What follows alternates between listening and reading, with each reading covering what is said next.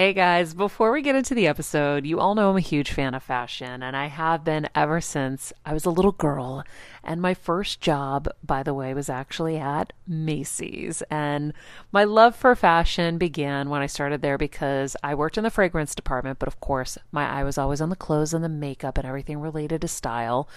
But here's the thing my relationship with Macy's didn't end once my days of asking people walking by if they wanted to sample the latest scents came to an end. Nearly 20 years later, I still find myself choosing Macy's time and time again for literally everything. It's become a really beautiful full circle moment that they've been such amazing supporters of our show for so long. And when it comes to shopping, they have everything you need, whether I need a last minute outfit or Kevin needs a last minute outfit for our friend's wedding. We always head to Macy's. They've got us covered. So if you're in need of some retail therapy, perhaps, or looking to spruce up your home or your lifestyle, Check out Macy's, friends. I've curated a list of some of my favorite items that have helped me upgrade so many parts of my life. Really, my fashion the most, but of course, home and baby and so much more. So, check the link in the description and happy shopping, Heal Squad. I remember my mom always struggling with her hair. It's frizzy Maria, my mom would say in her Greek accent. Diehis, what do you have? I tried so hard to find her products. I wish I could share these products I'm using now with her because I know she would be so happy to finally have good hair days. I've always believed that hair is a woman's best accessory, and with Ouai's new anti frizz cream, you can ensure that your hair always looks its best without the frizz stealing the spotlight. It's a lightweight cream that not only provides immediate frizz control, but also helps prevent heat damage. And get this, it lasts up to 72 hours. That's three whole days of frizz free, gorgeous hair. Ouai seriously is some of my favorite products for taming the frizz. Pro tip one of my biggest discoveries is using the Ouai hair oil on the ends of my hair before I dry it. Let me tell you, it's a game changer. Once it's dry, my hair looks so smooth and polished, I don't even need to do anything else. It is incredible. I love it. Frizz free, up your schedule with Ouai. Go to the Ouai. T H E O U A I dot com and enter the promo code Heal Squad for 15% off any product. That's the Ouai, T H E O U A I dot com, promo code Heal Squad. Trust me, you won't regret it. Hey everyone, it's Kelsey. And Jeff, and we are here to tell you a bit about our partner Anchor. We know that you're a fan of this podcast, and maybe you thought, hey, I want to make a podcast too. Well, we have great news for you guys. We want to tell you all about Anchor. It's the easiest way to make a podcast for a few reasons, but to start out, it's free. Plus, there are creation tools that allow you to record and edit your podcast right from your phone or computer. Anchor will distribute your podcast for you so it can be heard on Apple Podcasts, Spotify, and many more. Plus, you can even make money from your podcast with no minimum listenership. It's everything you need to make a podcast all in one place. So, download the free Anchor app or go to anchor.fm to get started. Do it, you guys, and enjoy the show. I'm on a journey to get better, and I want to do it with you. And I'm not just focusing on physical health, I'm focusing on everything emotional wellness, spirituality, finances, relationships, and so much more. Every week, it will be my personal goal to bring us, the world's leading healers, experts, and game changers, to share groundbreaking secrets and tips to getting better in all areas of life. Getting better isn't easy, but it's a whole lot easier when we can do it together. Welcome to Better Together with me, Menounos. Hello, hello, everybody. Welcome to Better Together. When you know better, you get better. That's what we do here every single day. It is Wednesday, February 10th, 2021. Our quote of the day Faith is to believe what you do not see. The reward of this faith is to see what you believe. That is from St. Augustine. I don't know who St. Augustine is, but Kind of fun though, right? kind of fun, kind of fun. Uh, back here uh, in the East Coast studio, we've got uh, Princess Winnie, otherwise known as Vincenza, on the table. Kevin changed out her bed for a little flatter kind of uh, level. Kelsey over there. Hawaii 5 Kevin in the corner. Don't put baby in the corner. Steven over in North Carolina. Aren't you guys just so glad Jeff's out of here? Scam. No. Sacrilege. Yes. Because Let's we just talk shit about Jeff today. No, I'm so glad he's gone because he and I have more time to work on our Christmas 24 7 show.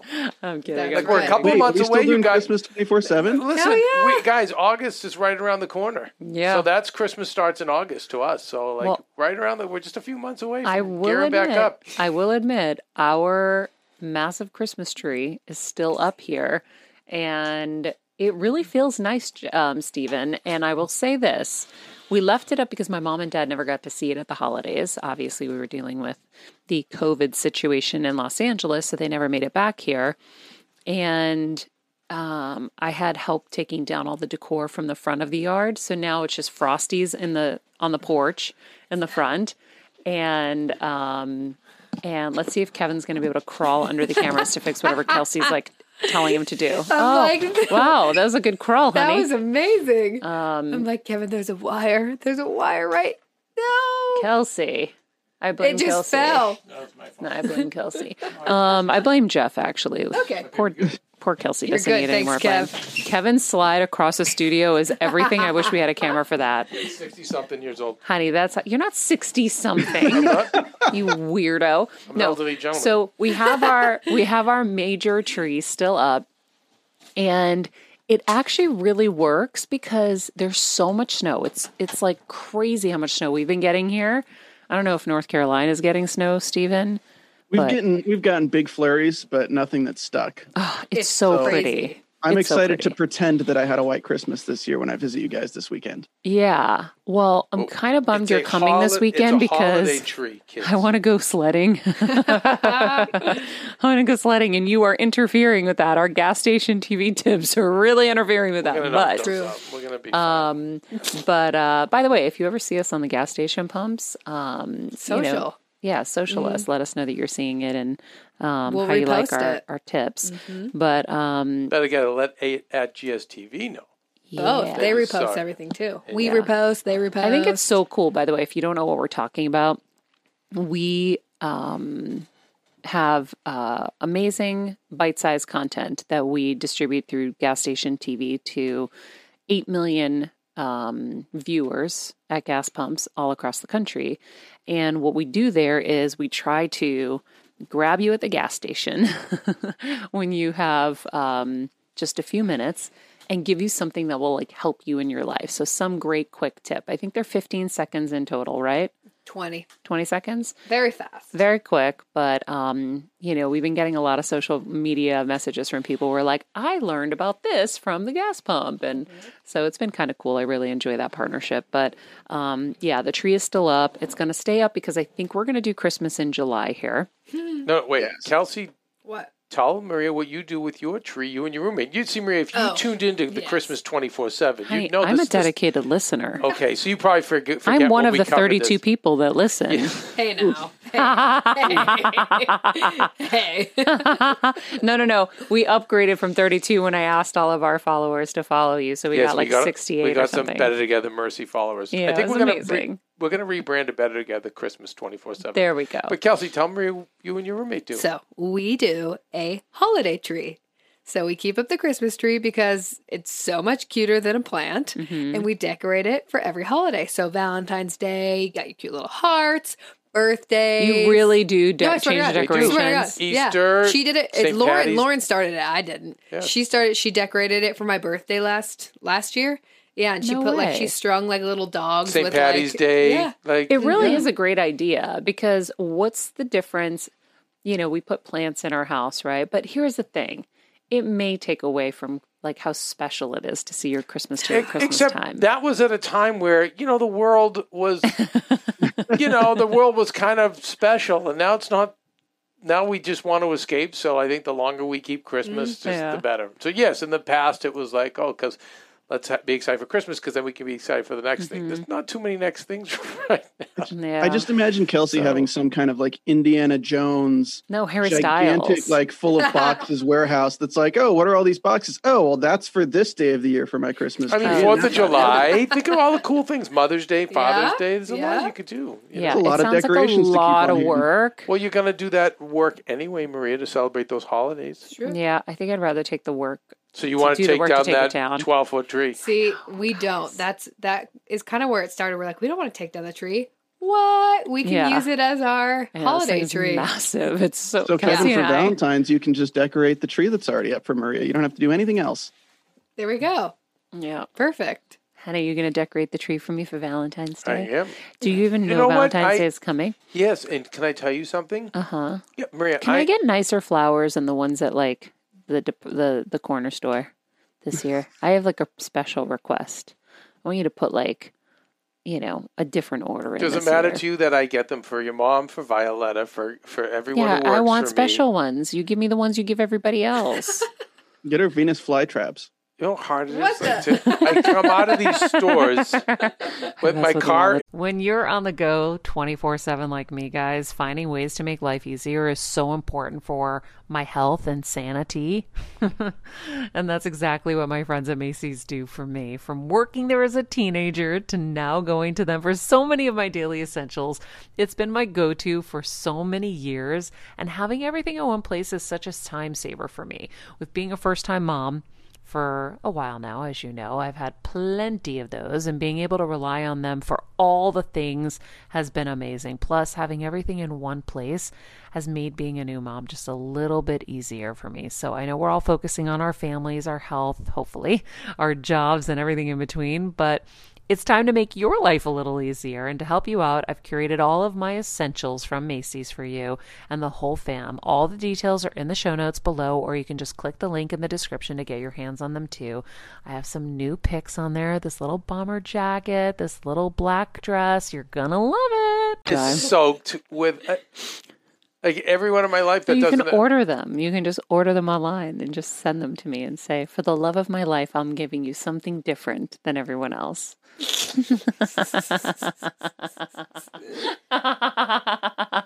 you get my love every day. I know. I show my love. I want more. I show it.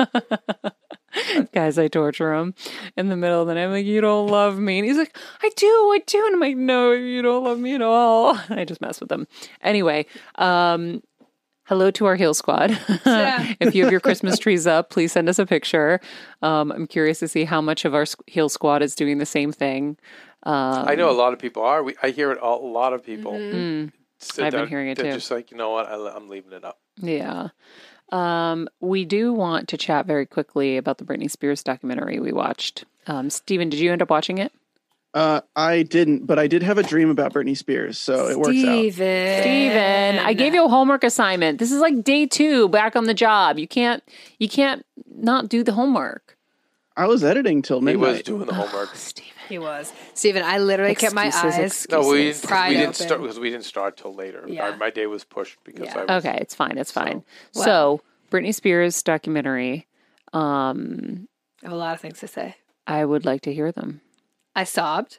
I feel so badly for her. Mm-hmm. She was tortured. we made her like we ruined her. The media ruined her. It was horrible to see. Justin Timberlake mad at you.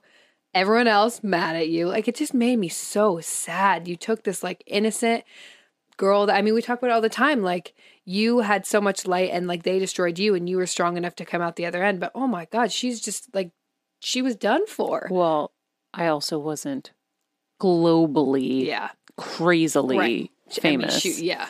It was and it's And different. at such it a was young different. age. No, and at such a young, Yeah. young age. You know, Yeah. again, your brain is forming until what do they say, Stephen? You'd know this better than me, but to 23 or 20 to 25, your brain is still forming, it's still growing. And so what happens is when you're getting all of this dopamine and all this attention, all this excitement, so it's so unhealthy, parents, mm. for people for young children. They, the Dr. Amen, who's been on your show, Maria, has mm-hmm. said it's like shooting them up with heroin Yeah. as young kids. So mm. then where do you go while the brain's growing? So this is why it's such a difficult transition. And by the way, today's guest, Meagan Good, you know, she's been acting since she was a little kid too. So I wonder if she's aware of that. But it's really hard to, you know, from to to be a child star and have all that it was really it and was, then the parents have no manual, Maria. uh-huh. Mhm. You know what I mean? Like th- it's not like showbiz parents maybe or managers and you know. Well, and they also gave their everything too. Like they dedicated their whole life to Yeah. help her and help. I mean, all of their kids really, but she and Jamie Lynn both succeed. And yeah, it just really it hurt my heart to watch. Like Yeah. Well, when you're kind of living in stuff, it's Yeah. hard to see things when you look back. Like if we look back in history at so many things, we're horrified Mm-hmm. at behavior and what we put up with and what we did. So this is no different.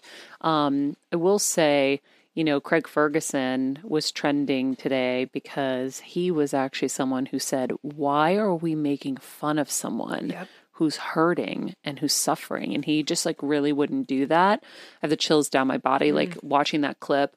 Um it was really powerful to see somebody have a compass and do the right thing.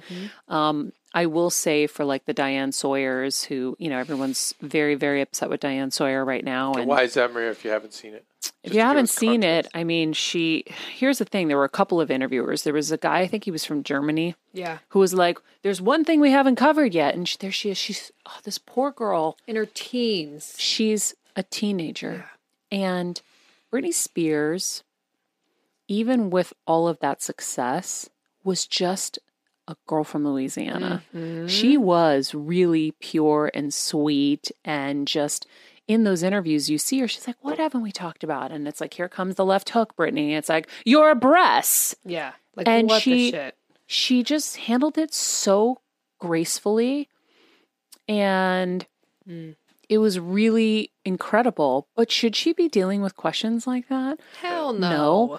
no. um and and then you know diane sawyer when she interviewed her was really really accusatory. And this is kind of the part of journalism that i've really had a hard time with even lately because we haven't really adjusted right? Mm. When you watch people interview right you're supposed to be fair and impartial and all you're watching is journalists with opinions leaning in and accusing people.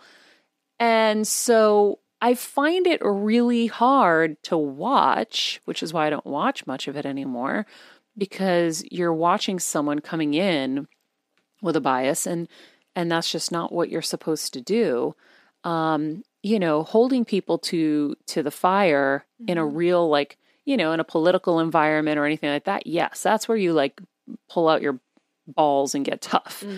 But like a teenager, know. like when I know. interviewed the Sorry, Obamas, fans, we need to know. when I interviewed the Obamas, I think it was 08, it was just as, you know, two months or something before he was elected. You know, I got so much criticism for my light and fluffy interview with the Obama family. And I remember being on the news and I was like, what would you ask a six and an eight year old? I think that's how old they were. I'm like, what would you, are, am I going to ask them what their position is on the Israeli Palestinian conflict? And am I going to ask them, like, what am I going to do? You you you meet people where you're supposed to meet them to me that was like a family interview get to know who they are as a family what their dynamic is and you know it's just all of this accusatory kind of stuff and that's how diane um you know why diane's trending right now is because it was like what did you do to justin Horrible. Horrible. and i'm like Horrible. Oh, wow. That's an interesting way to frame the question. What people don't know, if you're not a journalist, being on the other side, you've got bosses mm-hmm. who are really tough and really scary. And I- I'm not giving Diane an excuse because Diane was Diane Sawyer at that time. No one's telling Diane Sawyer what to do We don't know that. more than likely. but but she also had been trained for a very long time that you have to ask the promo question. And nobody What on the other side by what do you mean by the promo? question is what did you do to justin? And then that's what they promote the interview with. Mm. Tonight we answer the question. You know whatever. Yeah. it's like you know whitney houston another tr- an interview of hers that's trending right now is like tacking over over her bony arms trying to get her to admit that she had some kind of you know I, I'm assuming at that time it was trying to get her to admit that she was a drug addict because she went down the line of questioning and then at the end was like drugs? And you know whitney was older and could handle herself um, better and was just older so she could go back at diane and and kind of check her. But britney was a little kid. She was just it's so hard it's so hard and so sad So sad. um and and when you just watch you see kind of the unraveling. And you know i think i think like i like to be fair and i like to have empathy for all sides because i think that we're so good at pushing a falling fence and we're so good at just everyone attacking this way. And nothing is black and white. There's there's gray so it was a different time. If we look back in history, there's going to be so much that we're going to be ashamed of. Um, the key is to look at things and never do, you know, move forward and get better. Um, when you know better, you can do better and you can get better.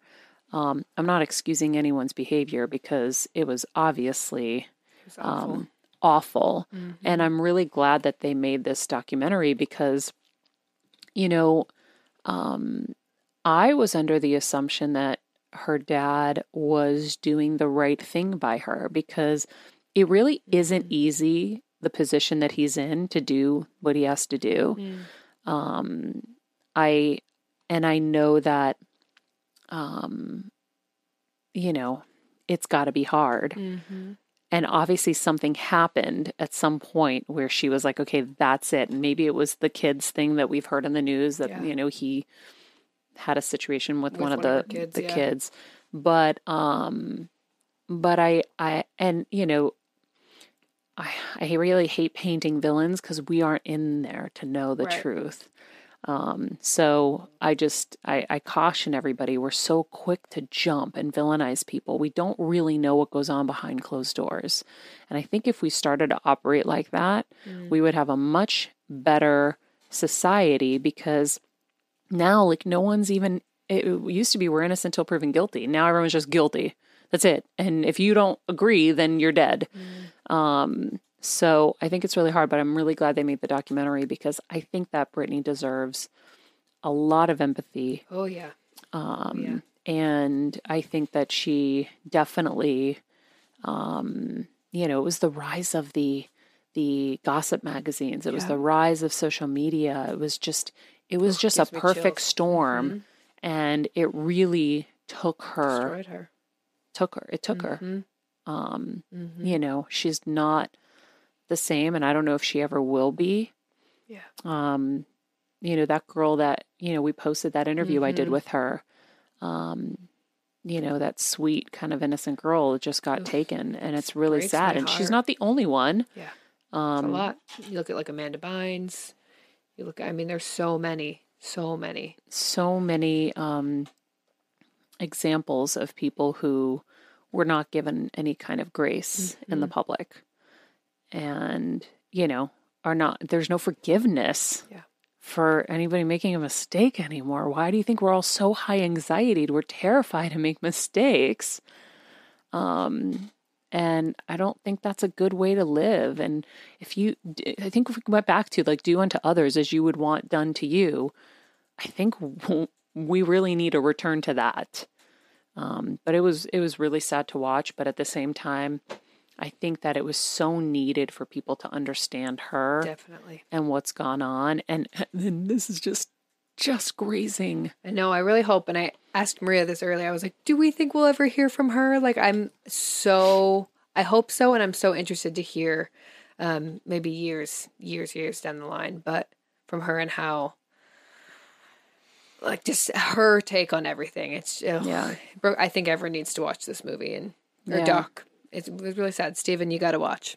you got to Yeah. watch. But All right, friends, let's talk about something we all do snack. Trust me, I've definitely overindulged in the past, but as you know, I am focused on my health these days. And I think I found the healthier snack that you don't have to lose out on the flavor. And it's definitely become my go to. It first came into the house because of Kevin. He was obsessed with wonderful pistachios. And then I got addicted. And now it's in my travel bag. I don't leave home without it. It's in our glove compartments because they don't melt. Right now, my favorite flavor is the sweet chili flavor. It feels like some of the naughtier kind of snacks I used to use where I used to lick my fingers after. Now I lick them and I feel safer.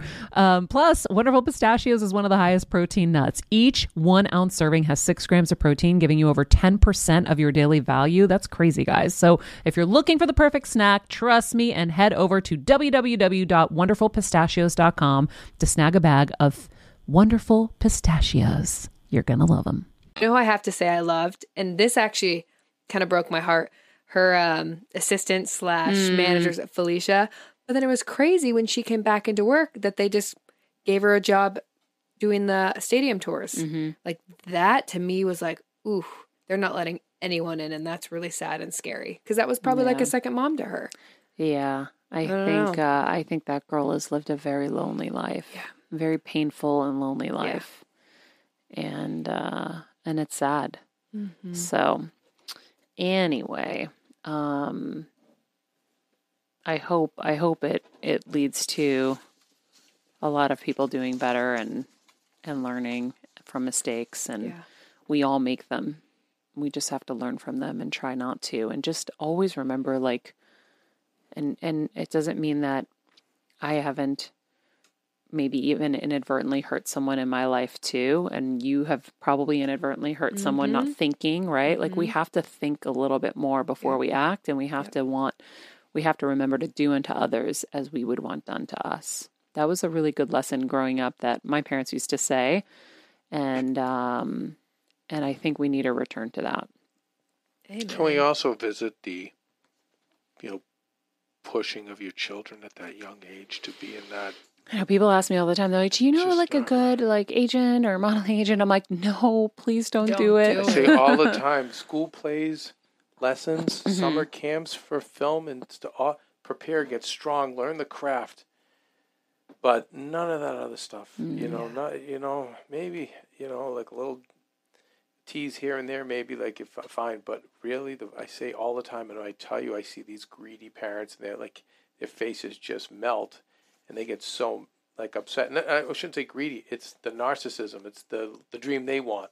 Yeah, but also I think that there's a drive from people. Everybody wants their kid to be the special one, right? Yeah, that too, but that's- you want to know that you created something special, You want to, you narcissism. and and also you want like them and to have everything. That's right, because you think you you think that that would have made your life yeah. so amazing, not realizing that that's the worst thing. well, I've And so I- I, I so my me- so my message out of this movie is that I mean the kid, I don't know what chance she had.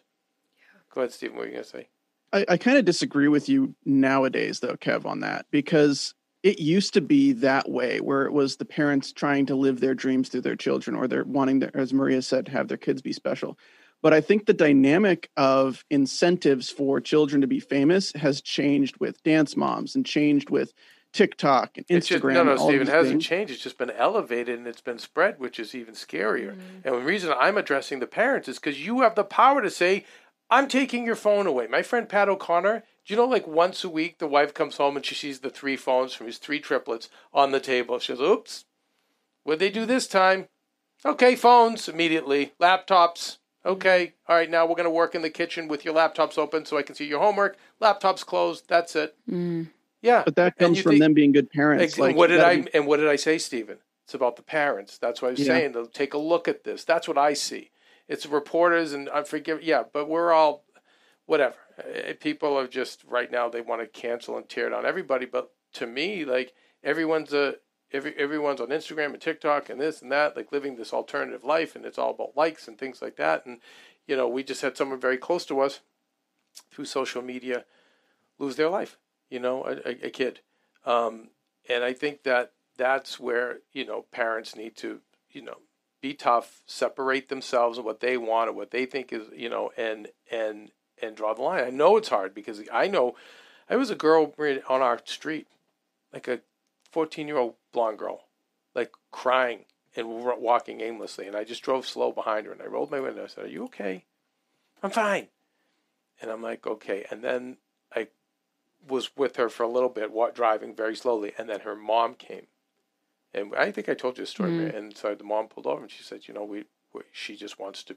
She posts all these like things, and we don't want her in that world, and she's fighting. it. We don't know. We literally don't know what yeah, to do. it's really hard to be it's a parent. really hard. Well, what did Papu say? What did your dad say? I don't remember. He said a lot. well, he would always say, and again, I didn't have parents who did this, so I, you guys, like, I'm not, I'm not pointing the finger at judging because I had parents who would let, probably would have let me do stuff, but your dad was like, "Do you think I like saying no to you, Maria? Do you think it's fun for me Yep. to not give you your way? You don't think It's I want hard, Maria, to say no.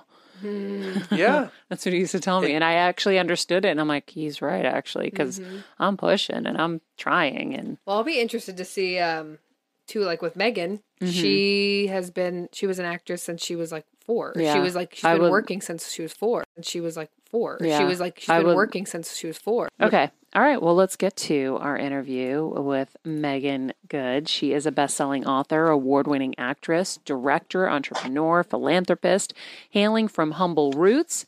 Meagan was constantly told by those around her that her aspirations were unrealistic. Yet Meagan nev- never wavered. She's appeared and starred in numerous feature films and television shows like Eve's Bayou, Think Like a Man, Shazam, Anchorman 2, and Minority Report, as well as several music videos. Let's not forget Friday, by the way. Um, despite her incredible success, her greatest Hollywood achievement may reside in Meagan's continued devotion to her faith and principles. Her daily prayer rituals give her answers to life's questions, including how to find a husband. Together, with that husband, she wrote the New York Times bestseller, The Wait, a book on patience, trust, and faith in relationship. Uh, Meagan also works very hard to mentor and coach younger women. She is living proof that you can maintain your ethics and beliefs and fulfill your dreams even in the most challenging situations. There may be no more challenging time than today, and Meagan's going to teach us how to heal, grow, and succeed. Meagan, I'm so glad to have you here today. How are you? I'm good. How are you? I'm good. I'm good. Um, we were just kind of uh, uh, trying to figure out a question just before the show, and we were chatting a little bit about Britney Spears' documentary. Have you seen it yet, by the way? I haven't seen it yet, but I've followed Britney for her entire career and love her. Yeah, we um we were chatting about it and how hard it is for a young person to be thrust into the spotlight and to have I mean she's you know one of maybe 5 of the biggest superstars that ever walked this planet. Um but it, is hard to be in the spotlight at such a young age. And then we're like we're talking about it we're like wait we'll we'll talk to Meagan. She actually um has been doing this since she was 4 so I don't know if anybody here will have a better take than you have on what that's like and how you kind of can keep yourself um, safe through all of it. Um, but um, and and then you know, do you encourage people who are like, "Hey, I want to get my my kid into acting," or do you know mm-hmm. of an agent? I get that question all the time, and I'm always like, "No, no, don't do it, don't do it. I'm scared." but you might have a different perspective. I'm curious. Yeah, I mean, um, I think well, one of the things about my journey that I really appreciate is that it's been a slow, steady climb. And it's had seasons where it's gone up and seasons where it's gone down. And so as a child, I wasn't as big as like a Raven-Symoné or a Macaulay Culkin, but I was working and people knew me and would recognize me in the store and that kind of thing. But it was very um, balanced. You know, mm-hmm. it was it was enough that I could continue to move forward, but not too much that it was overwhelming. But I've spent my entire life pretty much never going somewhere and someone not being like, "Hey, aren't you that kid?" And then now, you know, as an adult, but um, I think you know, watching Britney Spears, you know, we're the same age, and so when she first came out, I loved her, was obsessed with her, and um, and then watching kind of you know the the season that she went through when um, I think is she is she officially um, diagnosed with bipolar? I don't know. I don't know for sure either, so I don't want to uh, misspeak. Yeah. But um, I do have friends that um, have bipolar that it didn't surface until they were like 26 years old, and oh wow, the person that I knew, who they are the same people now, but it extremely um, shifted them in a way that they obviously hadn't anticipated, and it caused certain behaviors and certain things, and it was really heartbreaking the the scrutiny that they went through and they're not even being scrutinized by the entire world mm. and so watching um, her journey i just it really broke my heart to see you know how people treated her and how they just you know they didn't handle her with love and with care mm-hmm. and um, were not open to her situation or what she was dealing you know with and i think that no matter what level you're at in your life or your career that's always a challenging thing i mean you know people, God forbid, commit suicide over things that people say on social media, you know, that live in like Minnesota and they're just, you know, going. I remember my mom always struggling with her hair. It's frizzy Maria, my mom would say in her Greek accent. Diehis, what do you have? I tried so hard to find her products. I wish I could share these products I'm using now with her because I know she would be so happy to finally have good hair days. I've always believed that hair is a woman's best accessory, and with Ouai's new anti frizz cream, you can ensure that your hair always looks its best without the frizz stealing the spotlight. It's a lightweight cream that not only provides immediate frizz control, but also helps prevent heat damage. And get this, it lasts up to 72 hours. That's three whole days of frizz free, gorgeous hair. Ouai seriously is some of my favorite products for taming the frizz. Pro tip one of my biggest discoveries is using the Ouai hair oil on the ends of my hair before I dry it. Let me tell you, it's a game changer. Once it's dry, my hair looks so smooth and polished, I don't even need to do anything else. It is incredible. I love it. Frizz free, up your schedule with Ouai. Go to the Ouai. T H E O U A I dot com and enter the promo code Heal Squad for 15% off any product. That's the Ouai, T H E O U A I dot com, promo code Heal Squad. Trust me, you won't regret it. Through being bullied in school. And that's like overwhelming in itself, obviously. So I think Britney Spears has done an incredible job um, coming back from what she's experienced, managing herself, being a mother, doing all the things that she has continued to do. And I'm glad that um, even all of that didn't drive her away from doing something that clearly she loves doing. And um, yeah, I'm just a, a big supporter of her, but definitely that's it's so it's so so challenging um, and rough, you know. So Yeah, I you know, you said something that is interesting. I, I guess we should do we should do an episode on on bipolar. I, I want to learn more. I didn't realize that it can just surface at 26. yeah, And and I wonder if you know like is it like a pile on of events because it feels like with Britney and we'll, we'll get away from Britney. We just we were just Mhm. talking about it before and then it ended up now trickling into your conversation, but it felt like to me a pile up of events that just kept taking from her and taking from her and taking from her and taking from her Mhm. that maybe just kind of led to that. But Well, with my friend that went through it, it was one event, um, one life shifting event that was kind of like, you know, the camel. And, and maybe there were things that happened before that I'm not aware of, but um, there was one event that she shared with me that's pretty big. And that was kind of the beginning point of just like when things started, you know, all this behavior. We had, I, I didn't, I hadn't even heard of bipolar at that point. I didn't even know what it was.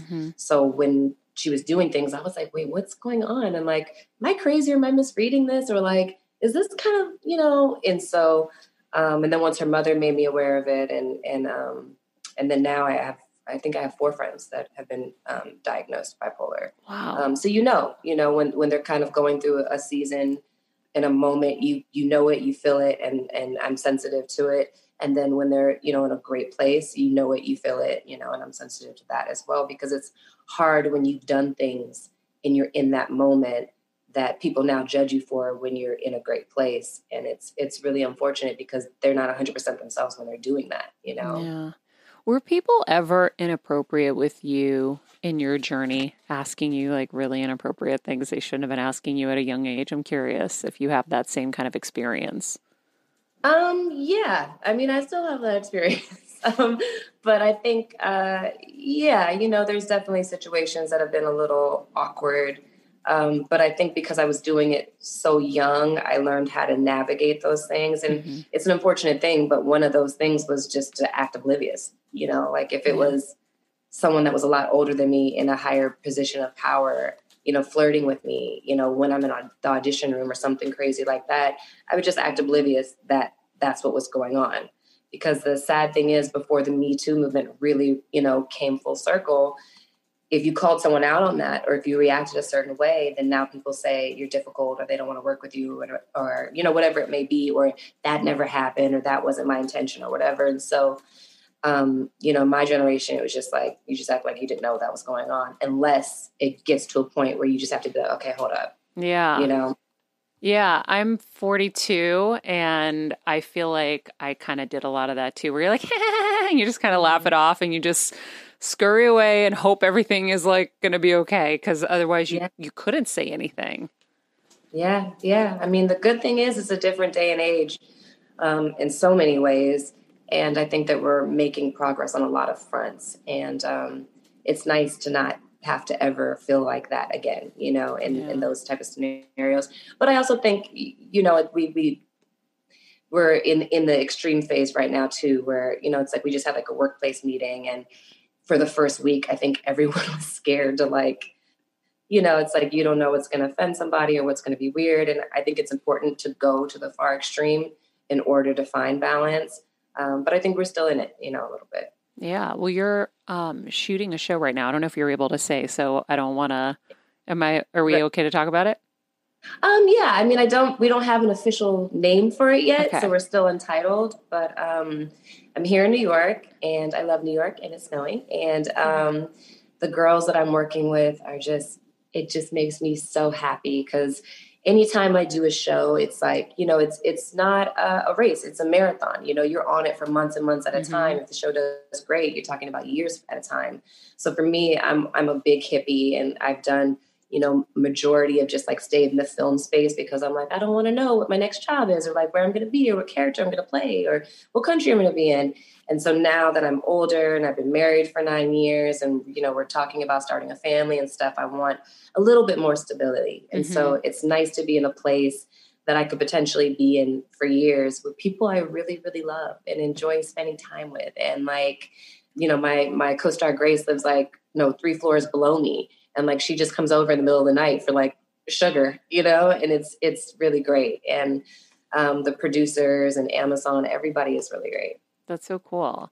Um, I'm sure. Is this like the first kind of show that you're doing in COVID? I'm curious. Like, or did you do something before? Yeah, I shot a movie for Lifetime called Death Saved My Life. Oh, yeah, that of comes course. out this Saturday. Yeah, yeah, yeah. Um, so I shot that during COVID. Um, and, you know, it was definitely crazy and an adjustment, but it was great and everyone was great and we felt super safe and it was nice to see human beings and actually know that not only is everybody being tested every day, but they literally had the entire crew up at one hotel. So nobody was like leaving the bubble. So, you know, if you wanted to hug someone, you were actually like in a pretty decent place to do it versus, you know, just the month prior where I just really didn't see anybody um, except for my family once we had all um, quarantined. And uh, this show, I was shooting this in March when the pandemic started. oh my God, that's crazy because that's at the beginning. I mean, That's when the like, brave okay, ones went forward. Yeah. you know, it was like it was like one second, it was like, okay, so the pandemic, okay, is this happening? Is this really happening? And we weren't sure. And then it was like pretty much after Tom Hanks got it and they shut down the NBA, everyone was like, this is real. And so um, I just got the yeah, I took a plane straight home and had no idea I'd be home for a year. But um, as horrible as it has been, I tend to just look at the positive, and the positive is I got more time with God. I got time to pray and work on trauma and just work on myself and be intentional about my healing, my growth. I got a ton of amazing time with my husband, which hasn't happened the whole time we got married. I we I literally got engaged and was on the way to the airport and like almost missed the flight and got on the flight and everyone was looking like the plane was like waiting an extra two minutes for a person and I'm like, I got engaged. And everyone's like, yay! Um, but that's been our whole marriage is like yeah. on the run, on the run. You know, I'm seven months here, three months there. He's a month here, you know, two months there. So being able to spend time with him is was like heaven, you know. And yeah, even when he got on my nerves, I loved it. So. That's so cool. I think, um, you know, I want to talk to you about um, all of that. You know, that's what we do here every single day. Our goal is to know better and get better and do better in all areas of life. And um, we're constantly having conversations about our traumas and healing. So maybe we start there. I mean, was the time at home kind of the impetus for you to face some traumas that maybe you hadn't faced before? I think so. I think that um, when you're going, going, going, and by the grace of God, I've been able to work consistently. It was nice to have a moment to just sit down and say, okay, you know, and even with with marriage, you know, we made an executive decision to start doing marriage counseling.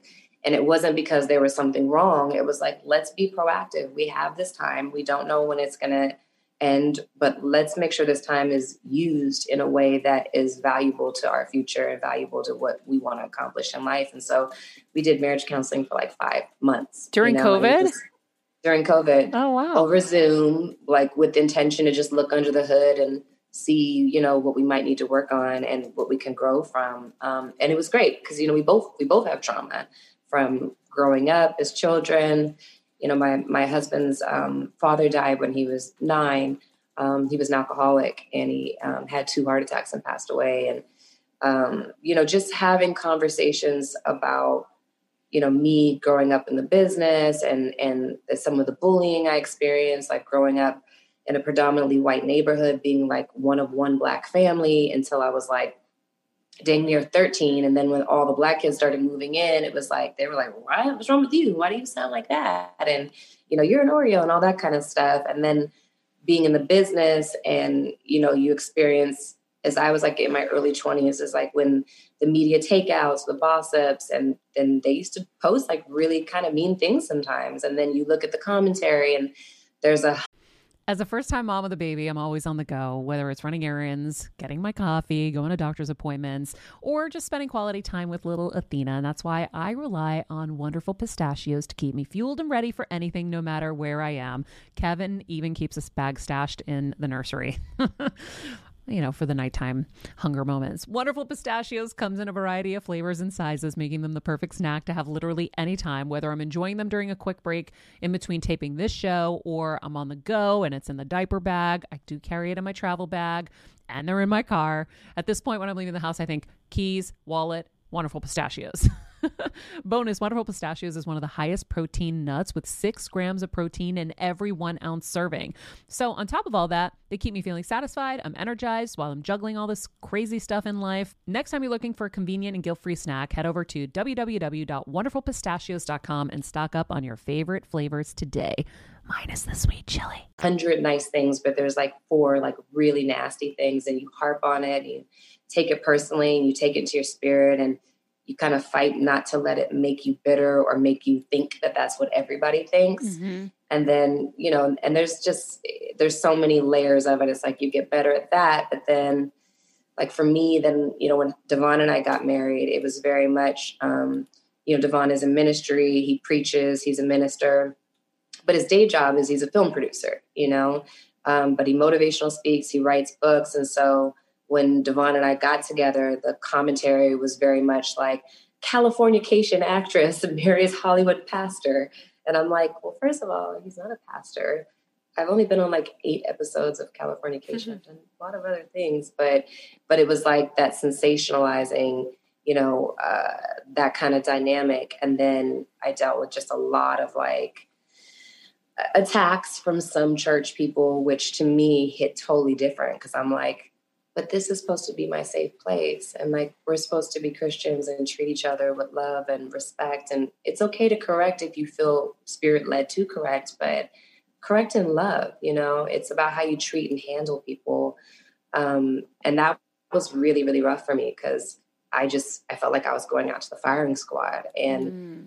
i could never not be me and it would be about like how I was dressed or like if I had too much cleavage or if something was too tight or if I was kissing my co-star in a movie because he's playing my husband, but I'm married in real life. And like, it just was like so much that I was like, wow, you know, why does it have to be like this? And I think it took me years to even go back into church, you know, and and so yeah, there's always something, but there's a lot of that stuff that's connected to other stuff that is triggering and just saying like okay let's sit down let's let's deal with this and let's talk about it. And, I, and i'm always like very vocal about it when i talk because i think you know everything we go through is not for nothing. Mm-hmm. we go mm-hmm. through it so that we can help someone else and say you know i've been there. I've walked in your shoes. I know what that feels like and i'm not just saying it. No i actually know.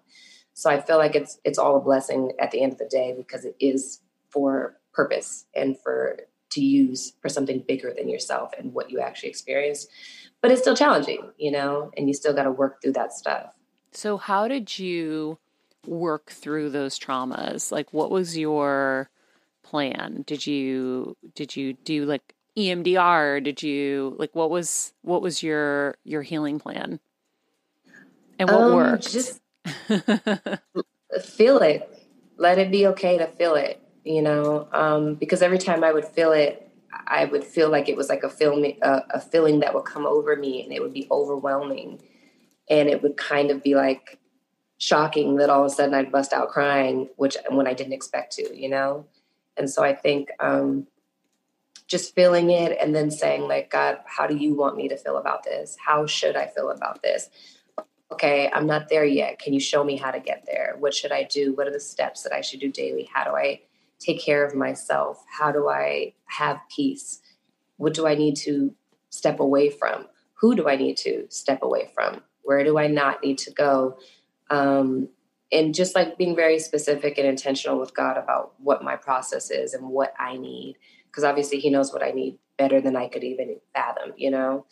Um, and then also, like when we were marriage counseling, you know, some of that stuff 100% bleeds into your marriage. So just having those conversations in those moments, like, this is why I react this way because this is triggering for me because of this thing that has nothing to do with you. Mm-hmm. But because it feels like this, when you do this, I respond this way because that's all of what it does. And so just being aware of that stuff and being able to talk to myself and be like, okay, Meagan, take a take a breath. This is because of this. And your husband always has the best intentions for you.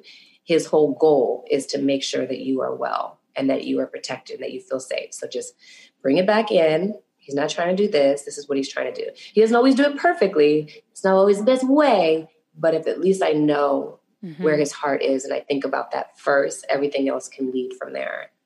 I think that's so important to know what your triggers are and to be able to mm-hmm. explain them to your partner so that they know it's not them. Like Kevin knows, my husband's here, by the way. He knows that I'm always going to be like triggered and terrified that I'm going to be poor again. and so right. I am a non-spender like as much as I can. Like I he's pushed me out of my boundaries and like, you know, Maria, you need to like buy yourself something. You need to do this. But there are certain things that just we grew up and we had you know at one point we my parents you know lost their their jobs and my mm. uncle was leaving groceries at the stairs we didn't have money and um and that's a scary thing and so yeah. i have that like that trauma that just is so scary so anytime i see him spending i'm like And then it took a while yeah. for him to realize, okay, it's just her OCD about money and her traumas about money. It's not about me. To right, honey? Mm-hmm. Absolutely. Okay. I think that's really no. I think it's important. I never heard you verbalize it like that, but you're yeah. right. Like I think it, what both you guys saying is like if you can recognize the triggers, mm-hmm. then you have more empathy and you can be a little more sensitive. And you don't take things personally. Yeah. So I think that's such a great tip for people. Um, to to share with their partners. I think that's great. I also love marriage counseling before you need the marriage counseling because you can get the little sparks before they become flames. Mm-hmm. Yeah, and I think that I'm big on that. You know, especially in this city, but in general, I feel like some people don't value marriage as much as others.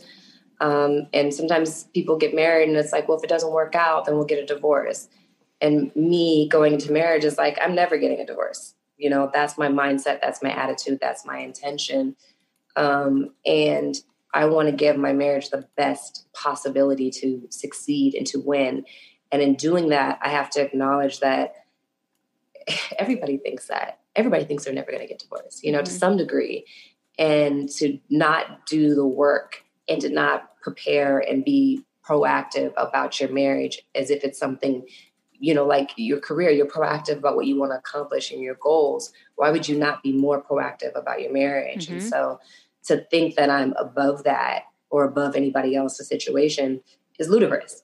Yeah. So for me, it's like, you know, end of on as well. It's like, let's do the work before we're like, you know, putting out fires and trying to do the work. Like, let's be, let's maintenance our marriage and be very intentional as if it's something that we want to last forever, you know?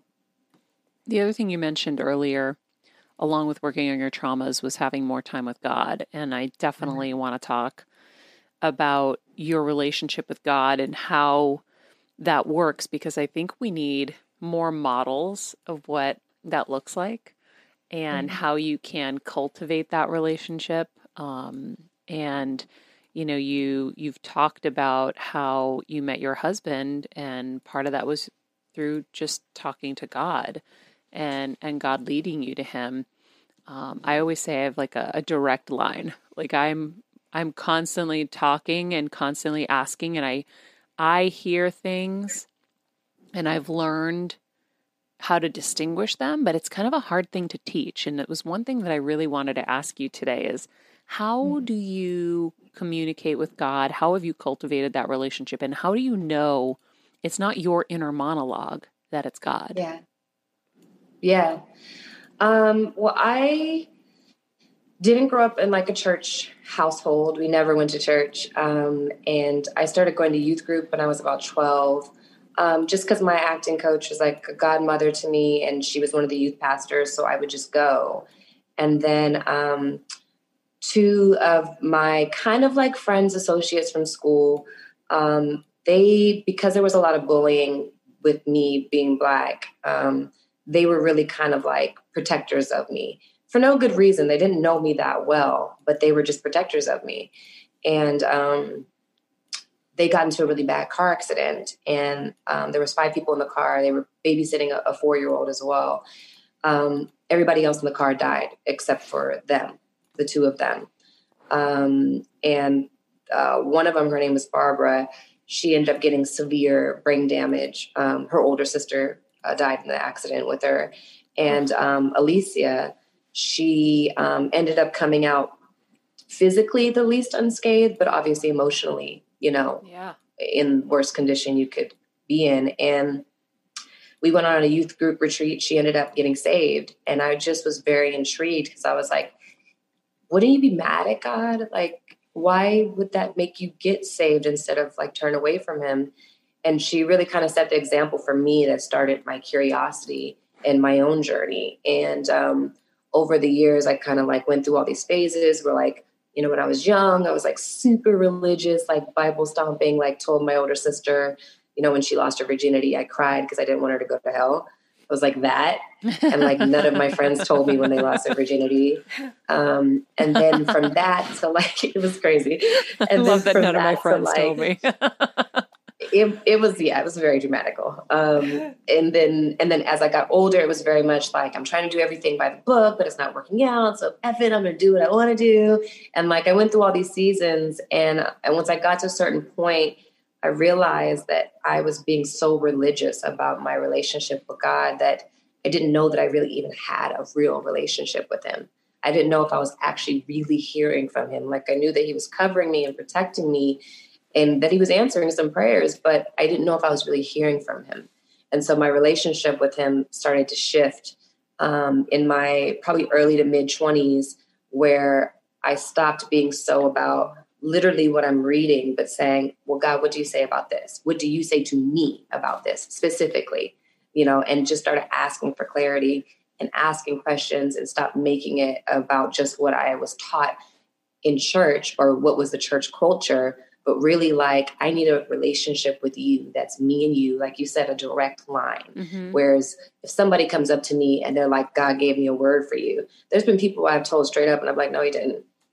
Because that's how crisp I hear from him now, where I'm like, okay, that's not, that's not what, God, you know what I'm saying? Other times uh, my spirit goes, it's like I can feel the Lord like, this is for you. This is a word for you, you know? And, and so my spirit is so discerning now that over time I've really fine tuned my ear to the point of where when God told me Devon was my husband, it was like crystal clear. It was like, like you know, how was, was, that like, shocked. process? Tell everybody how that process came to be. Um, so I met Devon on a general meeting when I was like 24. And um, it was basically like we one of the conversations we had was about being Christians in the industry and about using our platforms for something bigger than us. And so there was that. And then I'd see him over the next couple years, and I was like, oh, he's cute, but you know, he was the guy. He was a, a studio executive head. So I'm like, that's the guy who gives you the job. You know, I just didn't think anything more than that. And then um, I was, uh, I got cast in Jumping the Broom, which was an interesting situation because they had offered it to Paula Patton. She had passed, and I was coming in to test for that part. And in the 11th hour, she changed her mind and accepted it. And so, you know, we were kind of like, I was like, well, look, can I at least show you what I was going to do so that at least you keep me in the mind, you know, in mind for the future for something, you know? So I came in, I did a great job. They were like, we still want to cast you. We're going to give you the best friend role. We're going to beef it up. We're going to rewrite it, blah, blah. Wow. And I was like, I don't know if I want to do that, you know? And I kind of had the attitude of like, I, I want to play the lead though, you know? And um, I prayed about it and God was kind of like, who do you think you are? Mm. And I was like, whoa. God was like, who do you think you are? I was like, okay, Lord. so then I like called him back. I was like, I will very happily accept this role, you know? And so went to Nova Scotia, was filming. Um, I was on the tail end of like a relationship that was like almost four years. Um, it was it wasn't the best relationship. We definitely were, you know, kind of emotionally and verbally abusive to each other, and it just wasn't the best, you know. And, and he's a great person. We just weren't right for each other. And uh, towards the end of that filming, I remember like looking at Devon on set because he was the executive, making sure everything was running smoothly. Um, I was just like, you know, that's the kind of guy I wish I could marry. And the relationship that I had been in had beat down some of my self worth to the point where I just felt God was, I felt that Devon was out of my league. And that was not someone that God would give to me, you know? And so um, I remember as we were wrapping up filming, I was like at the, lowest point of just, I felt like I had made so many mistakes and like I just wasn't in a good place. And so I was just like, Lord, I don't know what I'm doing. And I am, am really, really struggling here. And I need guidance and tell me what to do because clearly the way I'm doing things is not the way you want me to do them and it's not working for me. So God said three things. One, get out of the relationship you're in, um, which was tough because I really love the person. We were like building a house and, you know, in Florida. And I found out that he was going to propose that next Valentine's Day. And Even though Um, things were rough. even though things were rough, yeah. And I still very much loved him and wanted to be with him. So number one was get out of that relationship. Number two, God was like, be celibate. And I was like, wait, Lord. now you know this is the area where we all come on, we have an understanding, you know. Um, and number three was that Devon was my husband. And so um, How did this come to you? Like, I want people who are listening, they're like, okay, God's telling her these. What does this mean? What does God talking to you look like or sound like or feel like? Um, well, I was on my knees and I was crying and just like basically calling out for help and pleading. And um, and when I say I was like in a really low place, I was like in the place of like I didn't feel like I deserved to be here. You know, I was like really just on my knees in it, and I could hear God's voice. Like I could hear it. Um, and I can't tell you exactly what it sounded like, but it was very crisp, very clear, very straight to my ear, um, and loud, you know, when he said that Devon was my husband. The other two things, if I'm not mistaken, were said softer um, and more like I could feel him saying it inside of me. Mm. Um, the Devon part, I could hear it outside of me. I could just hear it loud. Um, and so So, what did you do? uh, well, I got out of the relationship.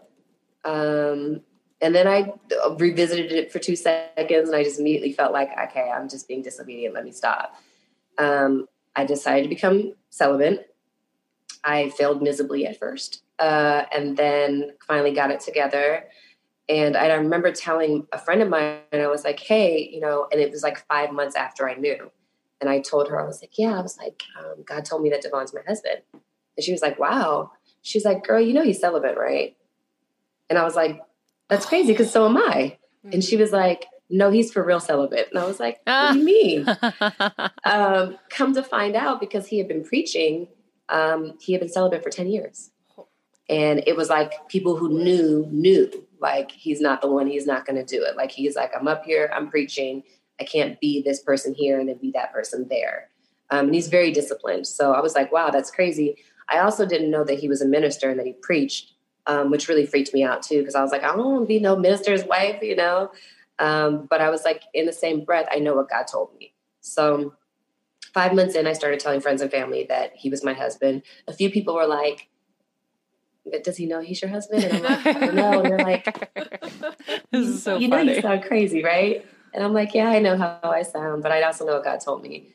Um, so four months after that, at the nine month mark, uh, was the premiere for the movie. Grabbed all my girlfriends. You know, I was like, you guys are gonna be my husband tonight. at the premiere, we're like following him around, like teenage girls, like watching him like in the distance. I was like, that's him, da da da. And then at one point, he actually started walking towards us, and we couldn't get down the staircase fast enough. And so he's like, "Hey," and I was like, "Hey, uh, yeah." Um, so this is my friend, um, Sterling, Amy. We were just going down. You know, it was like totally embarrassing.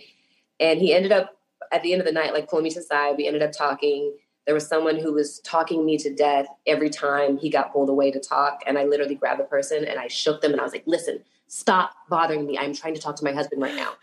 And um, that person was like, oh. And then the next thing you know, when me and Devon were talking again, that same person put their arms around us and they were like, you guys should go on a date. And I'm like, and then Devon was like, yeah, do you want to go get tea? And I'm like, sure. And so two weeks later, he asked me out.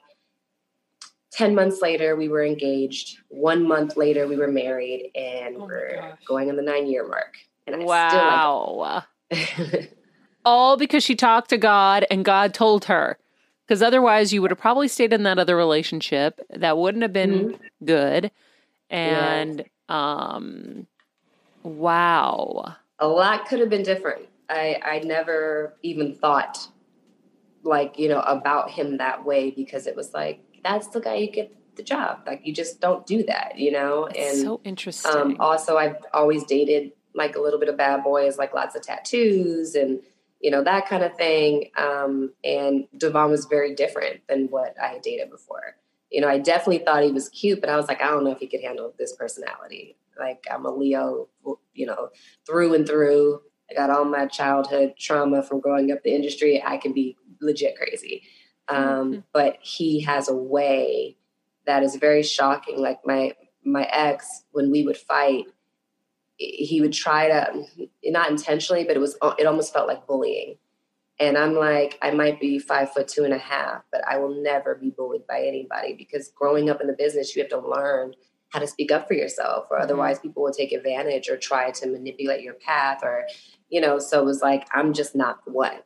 So when we would fight it would be like you know two universes colliding and it'd just be bad. And then with devon i remember the first fight we got in and it was just like he had a way about him. You know, he was like, okay. Okay.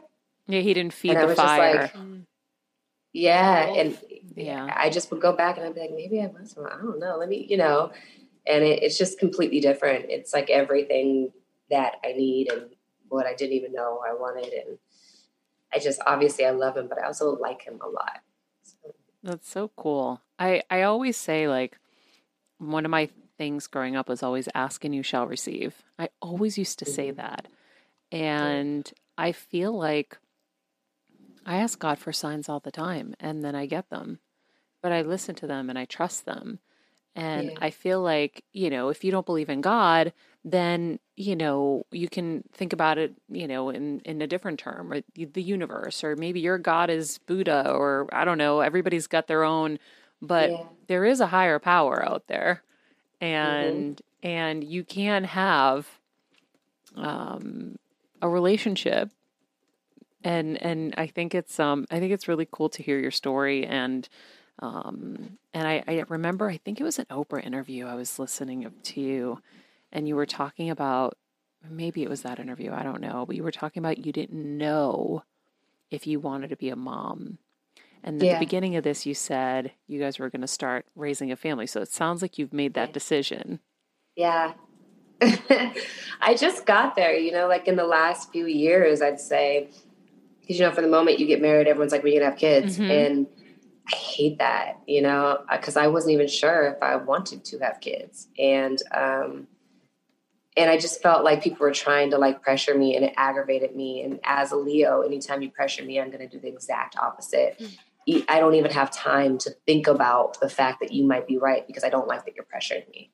And um, so for years, you know, and it's great because Devon's just been patient. You know, I knew that he wanted kids um, and wants kids, but he just never pushed. You know, and it's it's kind of amazing. And so, um, yeah, like in the last, I'd say like two years, two and a half, three years, I'm like, okay, and then I think I just got to a place where I'm like, okay, not just okay, but like we're about there. It's about that time where I want to do that next. That's what's exciting to me next in, in this kind of like short but long life full of just tons of experiences and, and unique things that I've gone through, that I've seen, that I've done, that's what I'm excited about next, you know, and I feel very settled like I've done everything I want to do. And the other things that I want to do are things that I kind of want to do with a kid on my hip because it's just so much more badass that way. And so, um, yeah, I'm just, I'm excited. So you're thinking about like five, right? No. More like two, maybe. you know, we're in the same situation and I you know, for me, I I always looked at my parents like they were my kids because I always have been taking care of my parents. Yeah. And and so kids like kind of just weren't in my ether. And also I was like you, I didn't know if I really was meant to do it or wanted to do it. Um mm-hmm. and so we've, you know, gone through the IVF journey and we have our embryos and now we found a surrogate and we finally got there just like you said. Um, yeah. where I was like, you know, I think it would be really great. And I think I am ready for that next journey in life. And the same kind of vibe where I'm like, you know, I really want to be like sledding with my kids and I want to like take my kids and go do all the fun stuff that I didn't really get to do when I was mm-hmm. younger. Yeah. I want to get to do it with them. Yeah. Yeah, it's it's it's so interesting, but I think and I'm glad that you say that cuz you know, even me saying that, like in the last month, there's been like some blowback where people are like, what? You know, and it's like, it doesn't make you bad to be like, that's not what I aspired to. I did not mm-hmm. base my whole life on like, you know, becoming married one day and having kids one day. That's not everybody. Mm-hmm. And that's okay to say. And I think that there's so many women who feel that way, but they just feel like you can't say that. Like that makes you like a bad person if that's not what you aspire to. And it's not true. Yeah. It's not for everybody. And maybe it's for certain people in certain seasons, you know, later when they're like, okay, this is what's next, you know? Yeah. And and it's something that I choose to want what's next, you know? And I think it's a really important conversation to have because we don't have it enough it's like a weird thing to say and it's like but why well it's a different time like i always say my mom's generation that was the dream for right. us they kind of opened up a whole new path for us where it was like oh no go live like the dream go yeah. go experience all these things and um it's a massive responsibility as you know and i was like i don't know if i can do everything i i am not going to put myself in a position where I'm going to be terrible a, a, terrible mom right. because I can't do it all and I'm not mm-hmm. ready to give up the things that I want to do to do that. I couldn't see a path, Meagan, where I could juggle everything like the yeah. people that you know made themselves look like superwoman. I was like, I don't think I'm superwoman. right. And I and I don't know even if I could do it that I want to. That could be like extremely yeah. stressful, you know, yeah. and and I think life is about quality of life every single day. And so I think it's it's a choice that you have to make when you when and if you were in a place where you're like, yeah, I do want to do that. I I accept the challenge and the responsibility because I choose it. Yeah. You know. What are it, your and, fears now though? Like do you have fears now? I mean, my fears I'll just jump in real fast or like raising kids in this crazy time and then COVID time right. and just like are, are there even going to be schools? Like there's so many uncertainties. At right. the same time, there's so many cool positives to it. Like you got time with your husband that you never had. Anyone I know that's had a baby in COVID actually got to be with their baby. That was kind of cool. Yeah. Yeah. Same. My, my sister, my, my youngest nephew is one, he'll be two in July. And it was the best thing in the world to get to watch him all this time. Whereas with my my other nephew, my sister's um, other son, who's five, you know, from the moment he was born at five months old, I was off in Vancouver shooting a TV show, and I never got to see like the next you know six months of his life. It was just through FaceTime, and that was really disappointing to me. Um, so with with this time, it was like she got to be home with him, I got to be home with him, I got to be home with my mom. We got to you know cook and do things just within our little unit after quarantining. And it was and it was perfect. Like that time to me is so invaluable. And I think that kids do experience a lot, you know, going to school. And and if this is a time that God has allowed, then I think there's a lot to be gotten out of it that we can choose to focus on that's positive.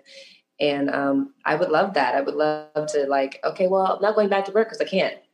You know, um, something's kind of nice about that. Uh, but I think you know, the reservations I do have is just the responsibility. You know, I'm afraid of um, not wanting to, not being able to do what I want to do when I want to do it. Mm-hmm. And um, and it's and it's you know, it's kind of selfish, but it's honest. You know, and watching um, my sister with with my two nephews, you know, she is one of the people who's closest to me the entire world. We're not even two years apart. So I see so much of myself and how I would be in her. And, you know, she balanced a lot. Her her husband's a musician. He's constantly touring the world. You know, my husband does various things and is constantly touring the world. So I saw so much of what I could expect to some degree. And I know Mhm. we're both different and our dynamic, everything, you know, but that was about as close as I was going to get to what it might be like. And and in the beginning, I think, you know, she balanced it all, but it took a lot of everything, you know, Sacrifice. a lot of a lot of sacrifice.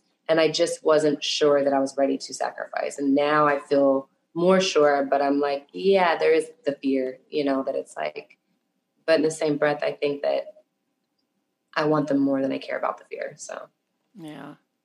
If they came to you and said, Mommy, I want to be in movies and TV, and they were young, or if you saw something special in them when they were young, would you be okay with them going on this path?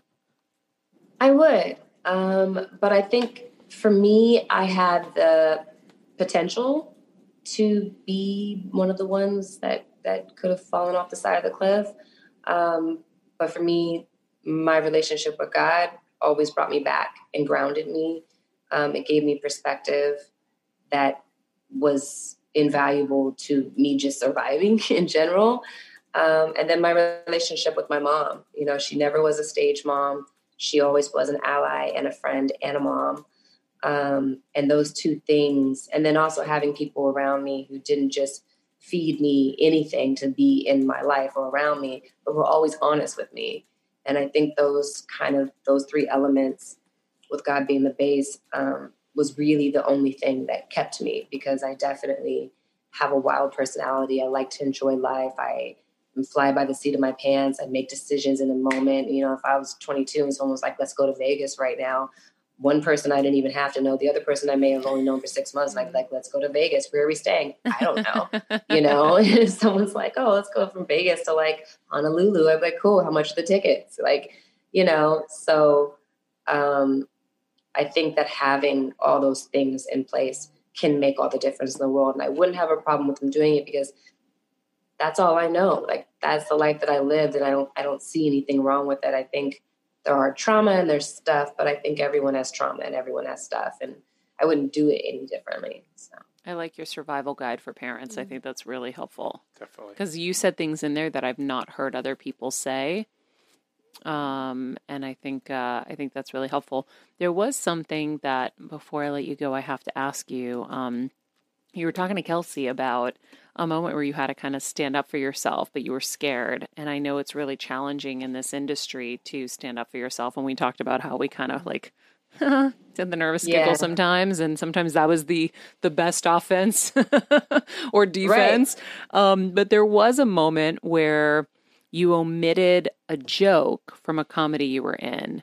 Um, it, I think it was during the audition process, and then when you went to the Mhm. set, they were like, "Hey, what about that joke?" And it, you know, tell everybody that that story because I think it was a really cool way. And if I don't know how intentional you were about the Mhm. whole process, but I I thought it was kind of cool. Um, well, it was a a really big comedy and something I only dreamed of being able to be a part of.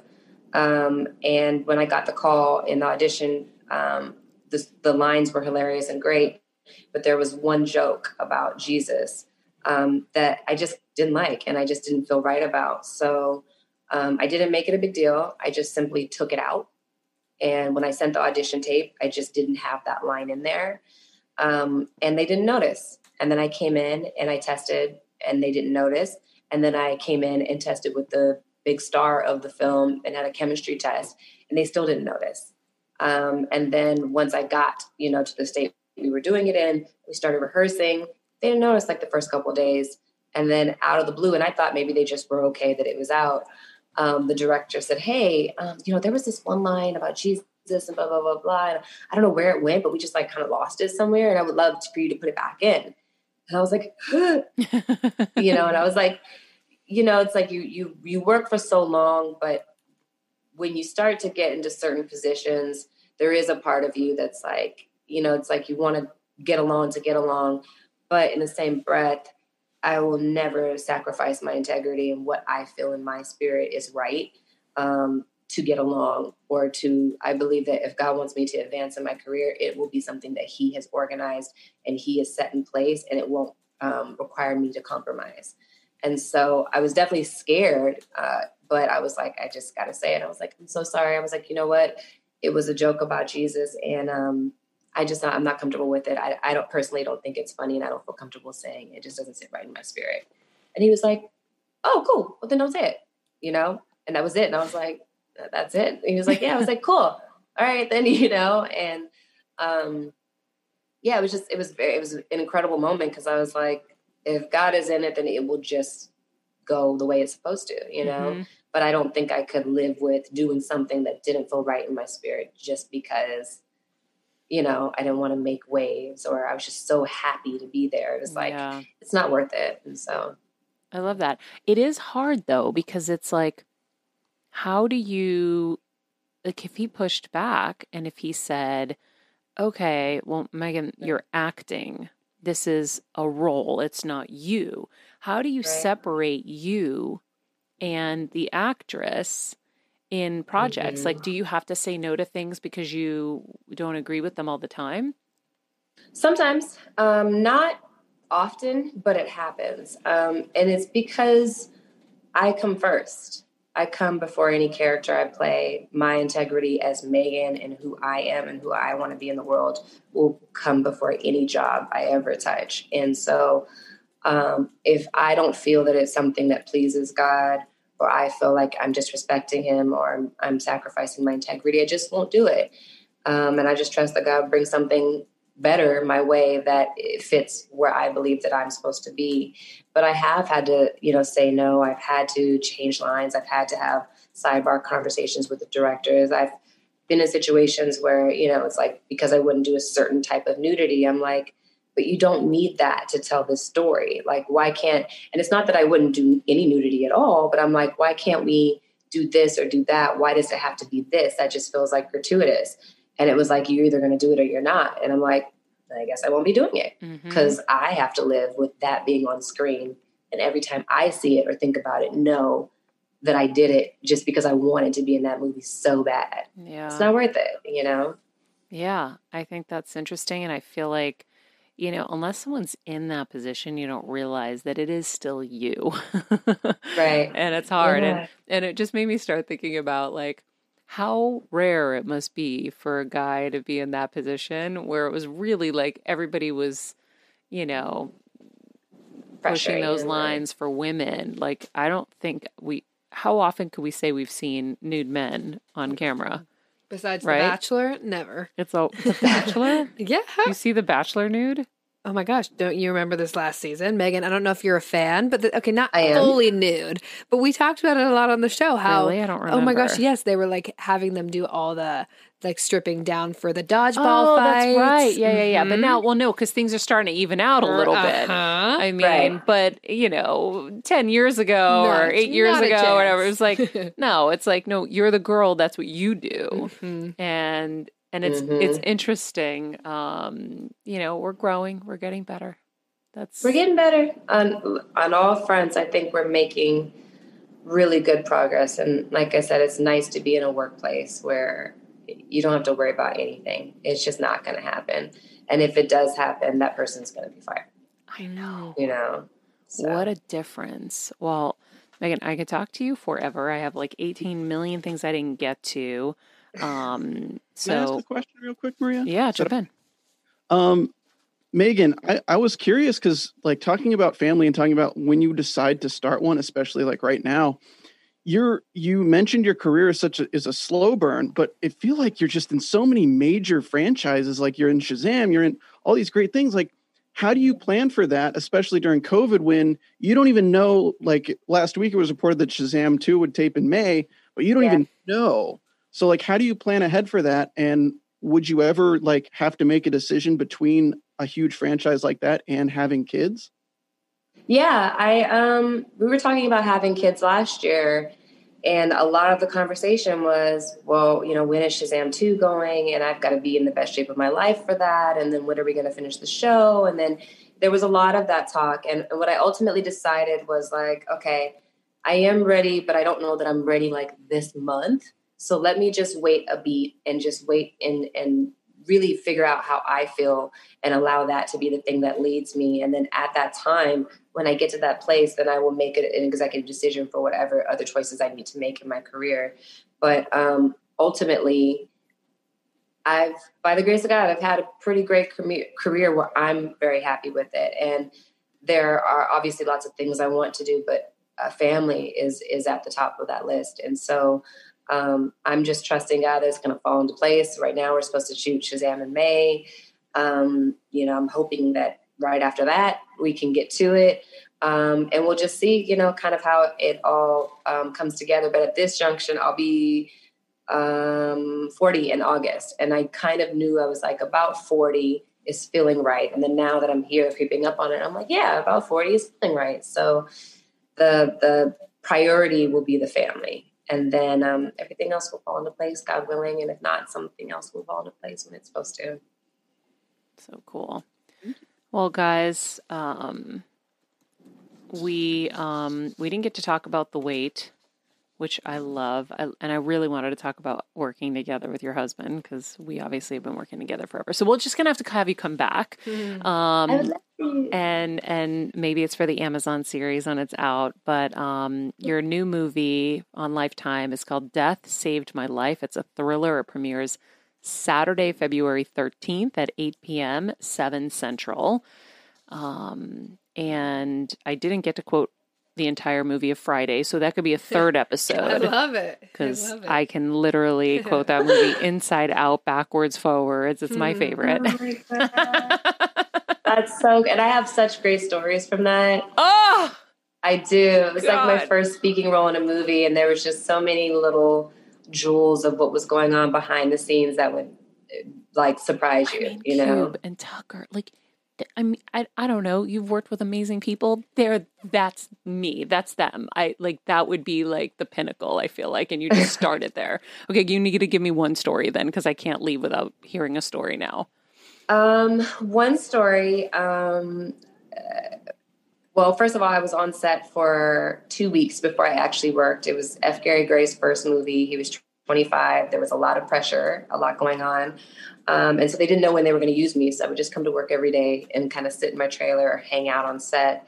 And uh, I remember that Tiny Lister, um, um, rest in peace, he um, would always kind of go and get a sandwich. So it became a thing where I started making him a sandwich. And um, a lot of people don't know that Michael Clarke Duncan, um, rest in peace, was Tiny Lister's stand in uh, before he did the Green Mile, before all of that. And so I remember I made Tiny a sandwich, and Michael said, Well, where's my sandwich? And I was like, I didn't know you wanted one. And he was like, It's okay. So he said, Make me one next time. He said, But I want you to remember this no matter where you go in your career, make sure you treat everybody exactly the same. Not just because you never know, but because that's the right thing to do. Wow. And I was like, Right, got it. So after that, I made them both sandwiches every day. And then mm obviously Michael Clarke became Michael Clarke. Um, and we worked together again on D.E.B.S., and he remembered the story. I was like 22 at that point. Um, but yeah, a lot of little jewels like that behind. I love the pearls of wisdom on Friday, which is hilarious. Yeah. um, but Michael Clarke Duncan, I remember he came to one of my birthday parties. I used to throw these like bashes, and I just loved him. He had the biggest heart in the world, and like it just crushed mm. me when we lost him.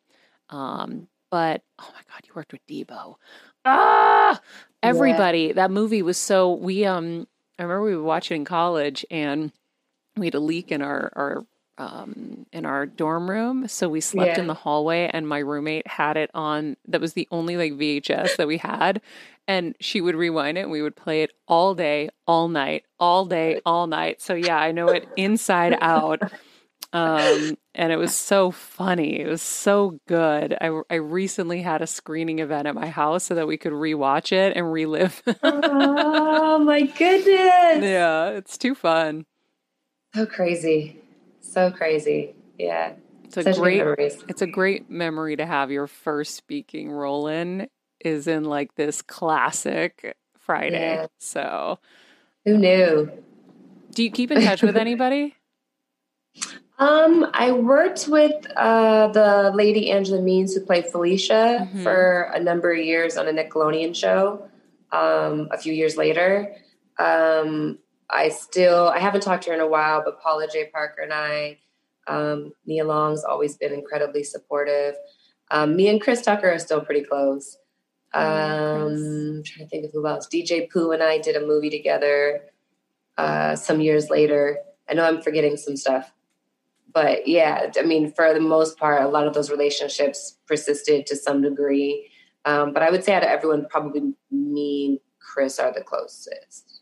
So cool. So cool. Well, we obviously have more to talk about next time you come. Um, make sure you guys check out her lifetime movie, Death Saved My Life, this February 13th at 8 p.m., 7 Central. We will put all of that in the description um, in this episode, and you can follow her on Instagram at Meagan Good uh, as well. Meagan, thank you so much. She's so beautiful. Stunning. Gorgeous. Like, Stunning. gorgeous. um, anyhow, um, I'm so glad that we talked about Friday at the end. That was so You know, fun. when she talked about Felicia, be like, when she comes over and she's like, um, who you go to the show with last night? Yes, you did, because my sister-in-law, baby cousin Tracy, said she saw you there all hooked up with some friend. Now tell me who she was. And, he, and the cube goes, your sister-in-law, baby cousin Tracy, she's a goddamn liar. And then, and then, I mean, I could do the whole movie. I fucking love Dead. movie. Sorry. Dead. It's the best. Come on. watch Her it. First it. speaking role is with Chris Tucker and Ice Cube, Ice Cube. in Friday. Like there could be no like bigger I mean, that movie will just always be huge. We gotta I don't watch it. know. I've never Steven, seen it. Were you with me? Did you come to the screening I had at the house for that? Uh, no, I didn't. I wasn't there that time. I think I was already back in North Carolina. No, it was with some of the AfterBuzz team. I think it was like our staff. You probably just didn't want to show up. Anyway, um, he's like, I don't have to be with Maria tonight. Perfect. I'm just kidding. um, anyhow, um, lots of uh, lots of Lots of good nuggets. good stuff in there. She's I- really cool. I really do think you should do like a special episode just talk about Friday. oh my god! I would Seriously, die. like I think it would be great. A one off. yeah. You should do a Friday reunion. Yes. Better together movies. Guys, I would die. Better together movie club. Hell yeah. Better together. It's me, Kelsey. I need to talk to her more about Anchorman too. Oh, Better together movie Ooh. club. I wonder if she was talking about I, Anchorman too. I think she. I think so. because um, I think did Todd Phillips direct that? Let's look. I don't know. I don't but remember I think directed it, but that's what it I sounds assumed, like too. something like like Todd was so cool from everything I ever interacted with him. I just knew. love when a director's like, "Do you really think that one word is is going to be gonna, that like- important. Yeah, if it's important, if it's so important, that's what I say about a lot of stuff. That's Mm-hmm. like if this is like something is within reason, but if something is super super offensive to somebody, I'm fine. But Yeah. but but taking away isn't so offensive to the other. Just do it. Like big deal. Yeah. They took out that word. Do we we think those are the funniest movies ever made? Do Oh. you think we needed the one joke in there? Nope. But, you know. So No. Anyhow, thank you guys for joining us. Um, Winnie would like to thank you as well. She's Yeah. about to bark at you guys. gonna bark. Stop it. Um, if you haven't joined us on Patreon, guys, our event is Tonight. tonight. Um, you can still sign up. Go to the link in my bio on my Instagram at Maria Menounos or Better Together with Maria. Click the link tree, join us. $10 a month. You get in on all of our exclusive workshops, intimate access with the incredible guests we have on the show. Tonight's event is a heart chakra opening. Very excited about that. so is Winnie, obviously. And um, Stop it. and then also, of course, you get the ad free content and the extra episodes. So I hope you join us over there.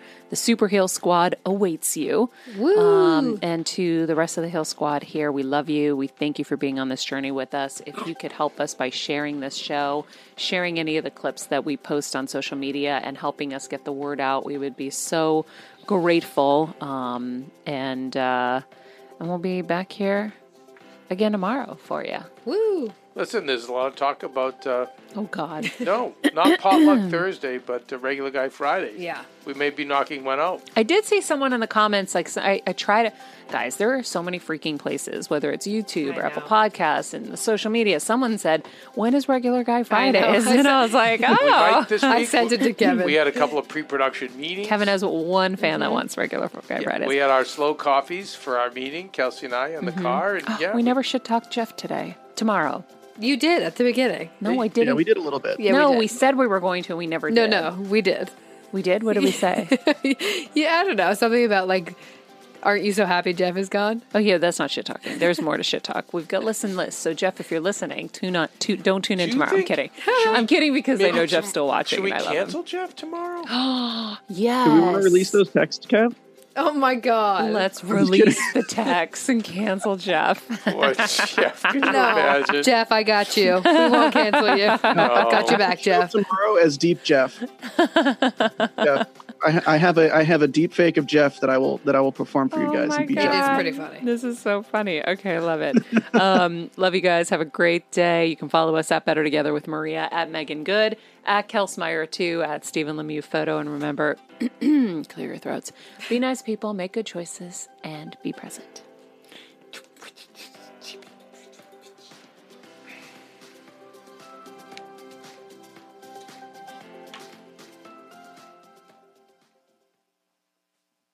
Hey, Heal Squad. We have been on quite the journey together, and we're hearing from so many of you just how much this show is helping you heal and get better, and it makes us feel so good. We love, love, love it, and we just ask that you don't keep it to yourself. Spread the message and share the show or your favorite episode with your friends. And if you want to help us even more, you can leave us a five star rating and a comment on Apple Podcasts or Spotify and follow us on Instagram at Heal Squad. You can also DM us anytime because we love connecting with you. And finally, you can also join us on Patreon for our monthly live heal events with world class healers and ad free episodes exclusive only to Patreon and our Super Heal Squad for as little as $10 a month. So go to patreon.com backslash heal squad to join. Getting better isn't easy, friends, but as I say all the time, it's a whole lot easier if we can do it together. We love you all so much and we love doing this thing called life with you.